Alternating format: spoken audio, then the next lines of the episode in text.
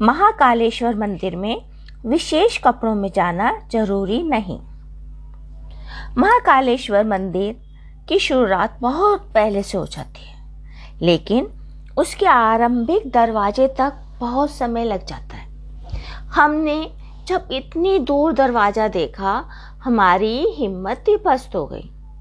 हमने विशेष दर्शन करने के बारे में सोचा, क्योंकि इतनी दूर जाने के बाद वापस आना, उसके बाद चलना हमारे बस का नहीं था।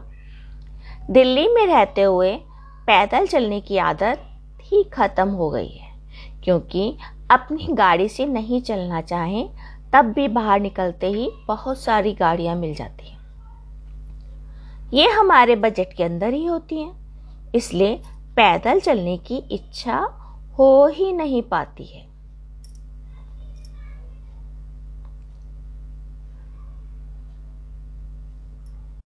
जब पैदल नहीं चलते, तब सहन शक्ति पनप नहीं पाती है। हम जल्दी हाफने लगते हैं और घबराहट होती है।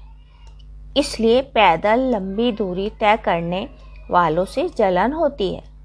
विशेष दर्शन की टिकट ढाई सौ रुपये की थी। उसे लेने के बाद हमने छोटा रास्ता तय किया।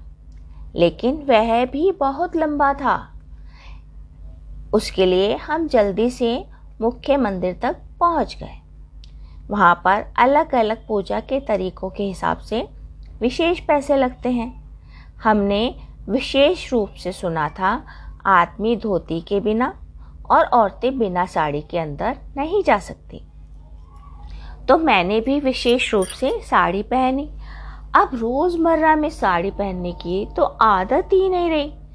इसलिए इतनी गर्मी में साड़ी पहनना अच्छा नहीं लग रहा था। इसलिए मैं आपसे कहना चाहूँगी, आदमियों के लिए धोती और औरतों के लिए साड़ी पहनना ज़रूरी नहीं रह गया है।